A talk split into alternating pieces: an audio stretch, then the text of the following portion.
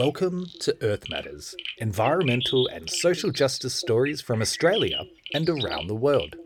This show was produced on unceded Wandi Wandandian land in the Yuin Nation in the Yerriyong State Forest, New South Wales, and Bryakkalong land in the Gunai Kurnai Nation, Gippsland, Victoria, in conjunction with 3CR, Naarm Melbourne on Wurundjeri country in the Kulin Nation, with the show broadcast across the continent on the Community Radio Network. I'm your host, Phil Evans, and I'm glad to have you with me for the show. And today we're asking the question can offshore wind and whales coexist? Offshore renewable energy facilities as potential threats because of the modification of habitat. Offshore wind farms are going to have a net positive impact on whales The energy transition is upon us, and the move from destructive, extractive fossil fuels towards a renewable energy future is here. So get with it! But rising within the environment movement is a growing concern that the rapid transition to renewable energy is coming at an ecological cost.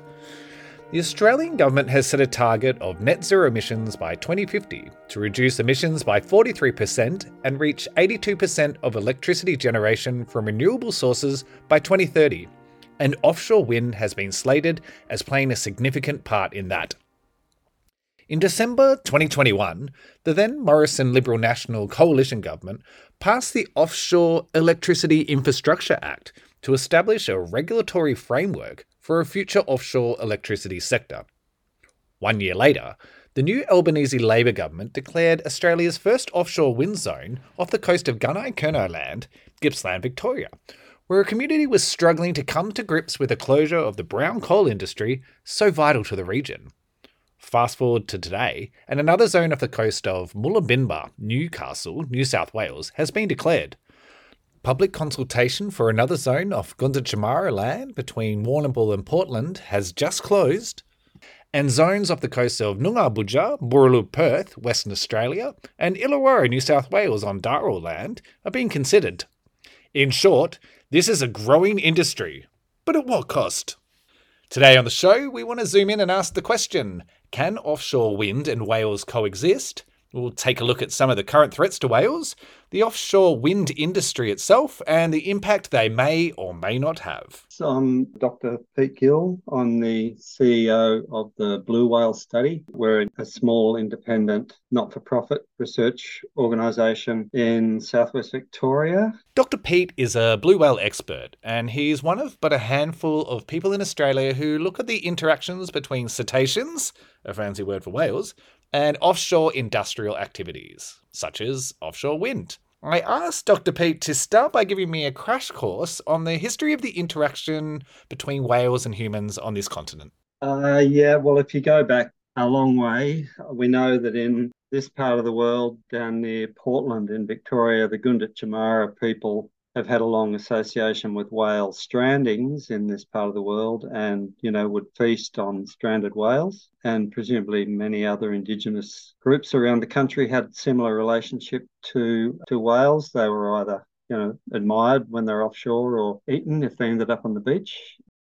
Okay, yeah. So I'm Gregory Andrews, and I'm phoning in from Ngunnawal country in Canberra. That's Gregory Andrews, and he has a very impressive resume. He's an adjunct associate professor with the University of Canberra's Institute for Applied Ecology and director of Lyrebird Dreaming. He's represented Australia as an ambassador in West Africa and in the United Nations and was appointed Australia's first threatened species commissioner and led the development and implementation of Australia's first threatened species strategy. I'm also a Dharawal man, so I'm an Australian of shared first Australian and European and Middle Eastern ancestry, and um, my Aboriginal ancestors come from Dharawal country. And my aunt and uncle, one aunt and uncle, have told me stories about my family who are freshwater people, sort of closer to the Blue Mountains, who would get sent smoke signals actually by people down at Jervis Bay and um, on around Wollongong if a whale washed up on the beach because people would share share the food and share that resource with with my ancestors as well from a european perspective You know, uh, Portland was founded as a whaling centre in about 1830.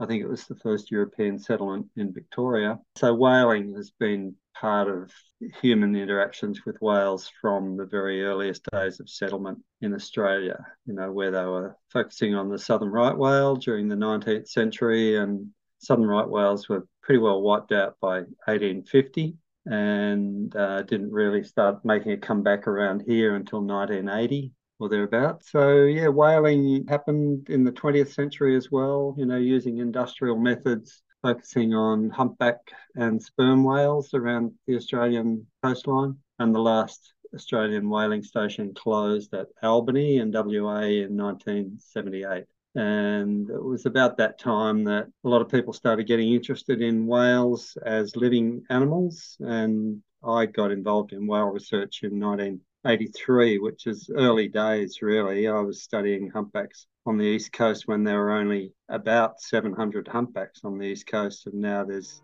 approaching 40,000. So we've had a, uh, you know, things have changed a lot over the years. And of course, it's impossible to have a conversation about environmental protection or threatened species these days without mentioning climate. And both Dr. Pete and Gregory Andrews identified climate change as the leading threat to whales in Australia. Uh, I don't want to draw a dark cloud over it, but the way climate change is going and the news from the Antarctic in the last few years is not good. You know, we're losing a lot of sea ice down there, which is habitat for Antarctic krill, which is the prey for this population. CO2 emissions are warming the oceans and also making them much more acidic. And this is overwhelmingly the largest threat to Australia's whales and all whales. And ocean acidification, for example, is a massive threat to all ocean food chains because it dissolves all of the things in the ocean that have a exoskeletal shell like krill, uh, which are the main diet for for many whales. Well, both Australian populations of humpbacks, east and west coast, prey on Antarctic krill, and there's been a sort of a quite a steep decline in krill biomass over the last 50 years which is coincident with the loss of sea ice, which can probably be attributed to the warming global climate. Great that we got a lot of humpbacks, but some of us are concerned that the humpbacks will hit the wall one of these days, and the existing population may have to shrink as their food resource shrinks. So, yeah, that that that is the reality of what we're looking at. Another leading threat for whales in Australia is shipping movements and ship strikes. But similarly, by decarbonising the economy, we can reduce ship strikes.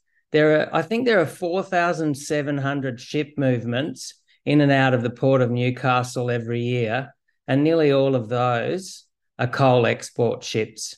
And that, that's a huge risk to Australia's whales. Uh, and so by decarbonising, and, and ceasing the use of coal and using renewable energy, we, we not only protect the climate and address climate change, which is the biggest threat, but we can also address some of these other threats like ship strikes.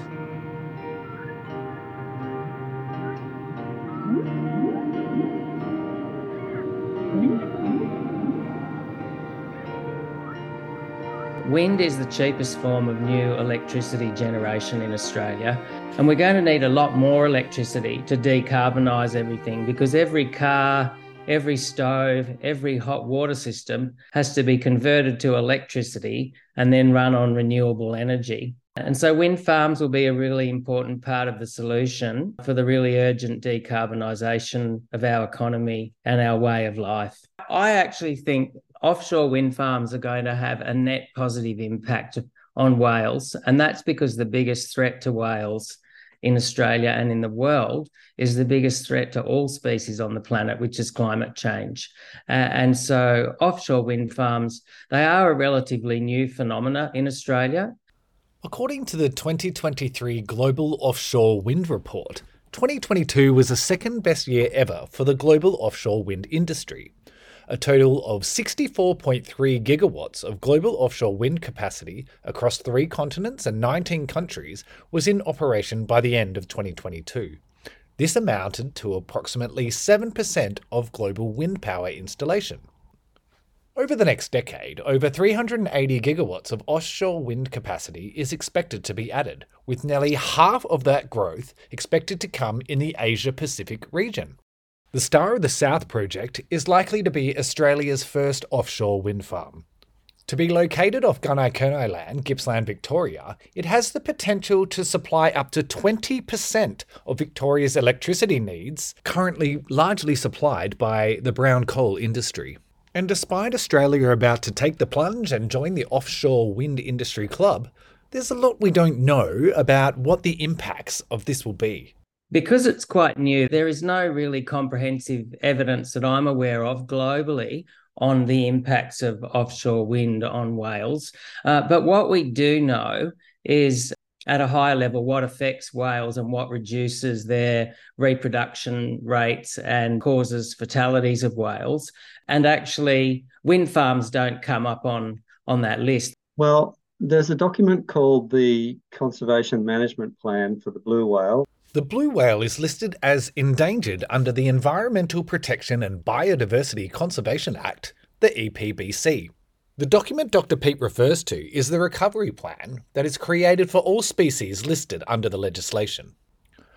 However, the document was written in 2015 when the offshore wind industry was relatively new to the entire world, so it lives largely in the hypothetical. It does refer to offshore renewable energy facilities as potential threats because of the modification of habitat by installing these things in the ocean, the noise and disturbance associated with installing them and then maintaining them. So, yeah, marine renewables uh, were early, they were earmarked by the Commonwealth as potential threats. And the problem with our Australian context is that we just don't know what the effects will be. And at the moment, we've got uh, several of these renewable energy zones that have been declared by Chris Bowen, the federal energy minister. And one of them is right here off our coast, and it's smack bang in the middle of the blue whale feeding area, as we've defined it over the years. The problem is that we just don't know. It's an experiment. You could they could put them in and the whales might be a bit toey while all the construction was going on, but then we could find that, you know, krill aggregates around the pylons and the whales come in and everybody's happy. Or we could find that after five years they were hardly seeing any blue whales in that area anymore, by which time it's way too late to do anything about it.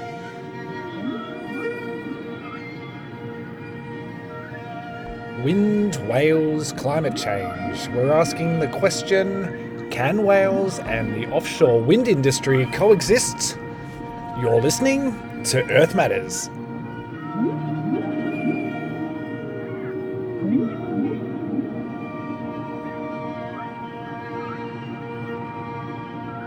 And we've been hearing from cetacean scientist Dr. Pete Gill and former Threatened Species Commissioner Gregory Andrews. I'm your host, Phil Evans.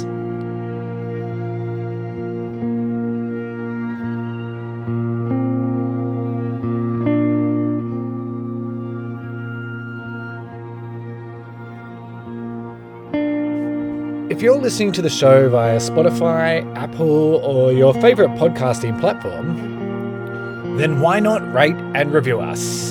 Help us spread the word. Why? Because the earth matters.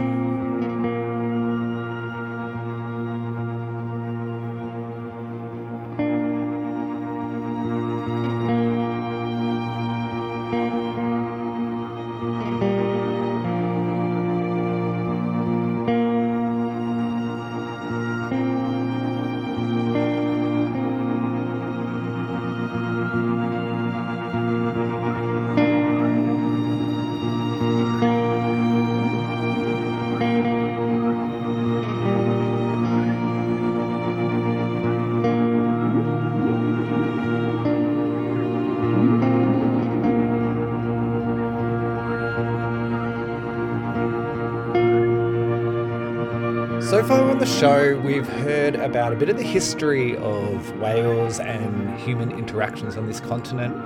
Heard about some of the threats, including climate change and ship strikes, particularly those from fossil fuel movements around off the coast of Mulubinba, Newcastle. And we've heard that there just isn't a lot of research out there to see what the impact of offshore wind and whales will be. And whilst Gregory Andrews is quite optimistic about the future of offshore wind, Dr. Pete has some reservations.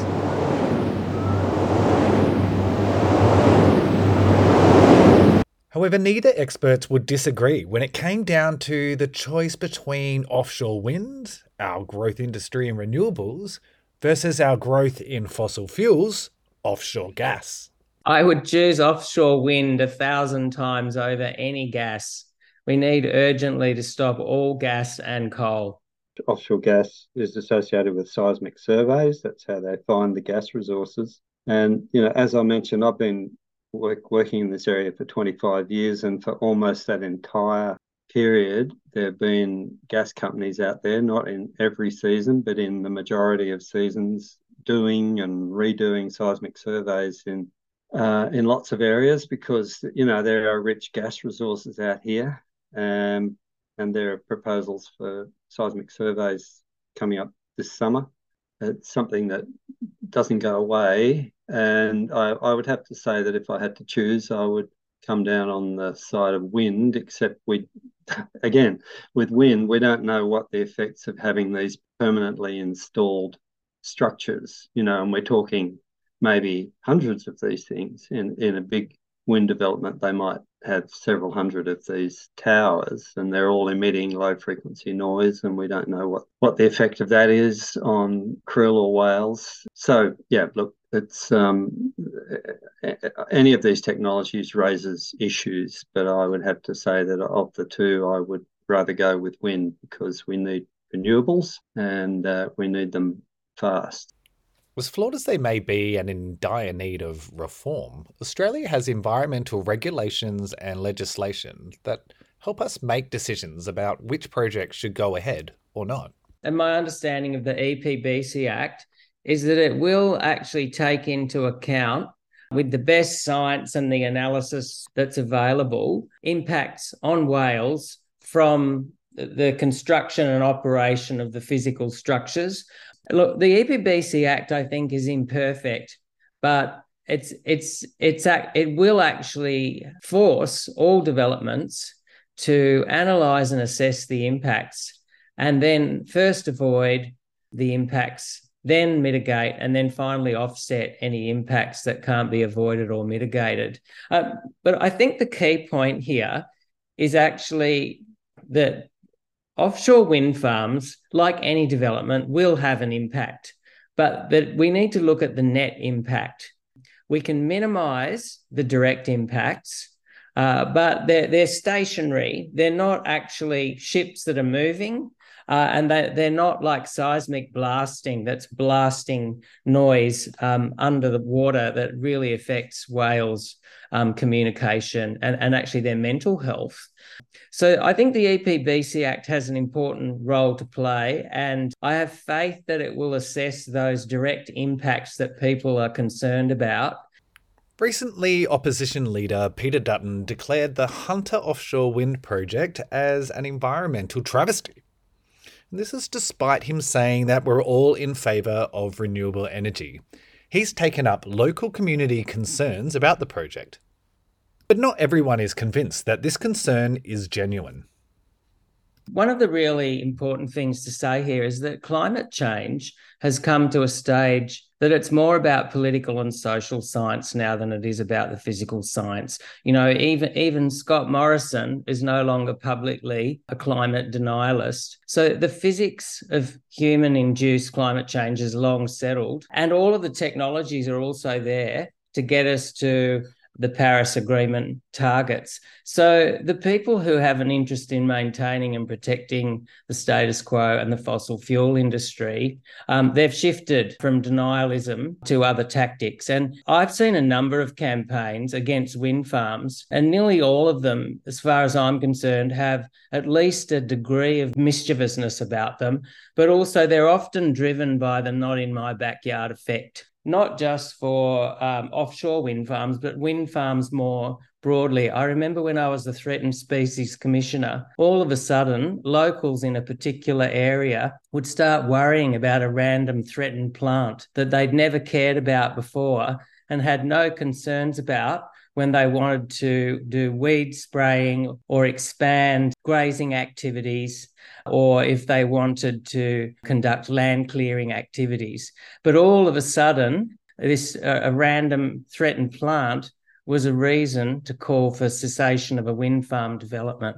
And, and so shifting to the Central Coast, the Hunter offshore wind project, what was really interesting there is that Norah Head, which was on the southern end of that proposal, once the wind farm was moved 50 kilometres north, the complaints at Norah Head about the importance of saving the whales all stopped. New complaints emerged further north from people to the north whose views were affected. So, uh, at the Central Coast, for example, opposition to that wind farm was really a not in my backyard effect, which is quite ironic given that the same people who were concerned about their views, who were looking out to the ocean, their backs are to one of the biggest single point source emitters in Australia, the Eraring Power Station, uh, which is pumping out coal emissions, coal fired emissions that affect everyone. Um, I think some really interesting work has just been released quite recently from the University of Technology Sydney, which shows that the Atlas Group is behind uh, a lot of the lies and misinformation about the voice. But it's also the same people who have been working for years with the fossil fuel industry to put out smoke screens and misinformation aimed at derailing and delaying renewable energy. So I think it's really important to focus on the facts. And those facts are that climate change really is the biggest threat to whales. So if we're serious about saving the whales, we need to get serious about the climate there are issues. It's not an impact free technology. And I, I did send in a submission to the federal government reminding the Commonwealth that it has obligations not only to reduce our carbon footprint, but to conserve threatened species and to manage them wisely, and that the blue whale conservation management plan obliges them to do that. And how do they propose to do that? I, I was just highlighting the fact that there's a conundrum for the Commonwealth there. You know, they want to put these things out here in an area where blue whales have been well established for many thousands of years. I, I, like wind farms. I think they look beautiful. Anything that's aerodynamic has something aesthetically quite beautiful about it. But when I drive north from Canberra up to Sydney and I drive past the Lake George wind farm and I see over a hundred blades all turning, it gives me hope that we can actually have a safe planet when I see all that renewable energy being generated. So wind farms make me feel feel good. But yeah, I, I see the Eraring coal power station, or when I'm up at Norah Head and I walk on the beach in the morning before the winds come up, and you see this blanket of yellow pollution sitting over Newcastle that's causing all these diseases as well as climate change from all the coal fired power stations in the Hunter Valley. That's ugly. We're just concerned about these whales. They're still endangered under Australian law, blue whales.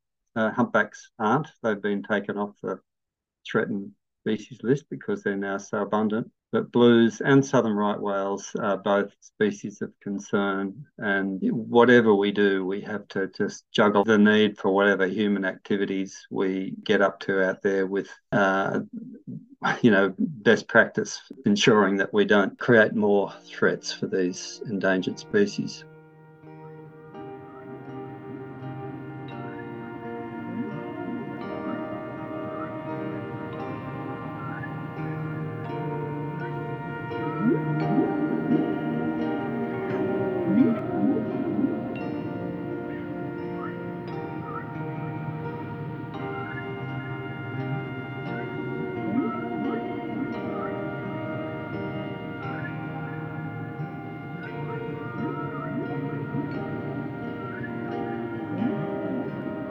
And that was Dr. Pete Gill rounding out that look at can offshore wind and whales coexist? And I do want to thank Dr. Pete from the Blue Whale Study Centre down on the southwest coast of Victoria on Gunditjmara land, where there is a proposed offshore wind zone.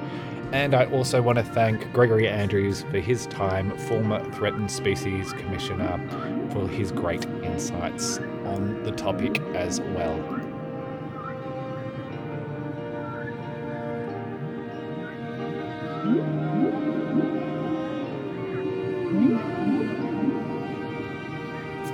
To show the rapid growth and development in this industry, just as I was producing the show, Chris Bowen and Tasmanian Energy Minister Nick Duigan announced the consultation for an offshore wind zone off the Bass Strait had just begun as well.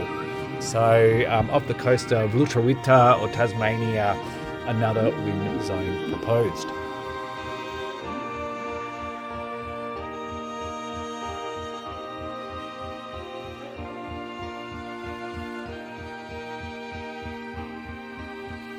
We'd love to hear from you about what you think about offshore wind and whales. Can they coexist? Were you compelled by either of our experts' opinions on that, or do you have your own? You can join conversation on social media on Facebook. Look for Earth Matters 3CR Radio, or join us on Instagram, Earth underscore Matters underscore 3CR, or you can find us on the social media platform formerly known as Twitter, X, where we are called Earth M Radio. So join the conversation there and follow us and share us amongst your friends as well. Today we heard music from Godspeed You Black Emperor, a track called Storm.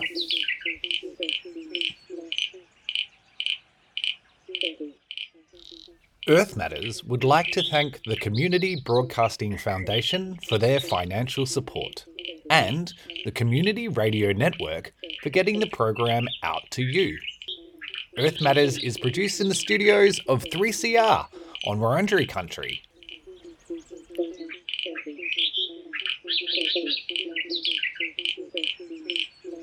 And if you'd like to get in contact with us directly, you can send us an email to earthmatters3cr at gmail.com.